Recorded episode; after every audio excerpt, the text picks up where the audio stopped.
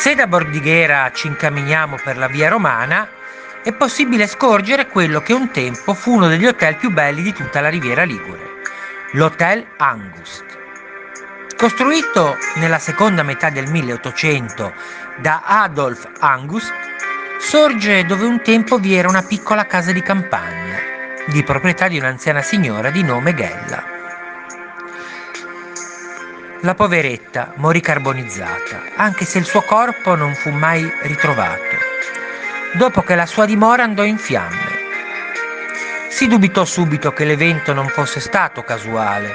Infatti, parrebbe che Ghella rifiutò a più riprese le generose offerte del ricco magnante, che voleva appropriarsi del suo terreno per costruire appunto l'hotel. Dall'incendio si salvò soltanto un antico specchio trovato da Angust e che poi lo fece installare in bella vista nella hall dell'hotel.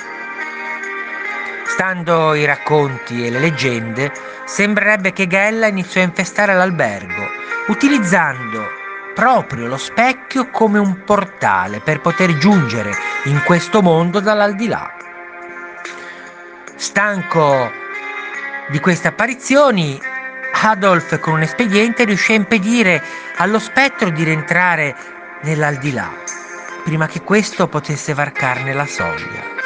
Da allora molti giurano di sentire rumori e di vedere strane figure etere all'interno di questo rudere che oramai da 70 anni attende di essere ristrutturato.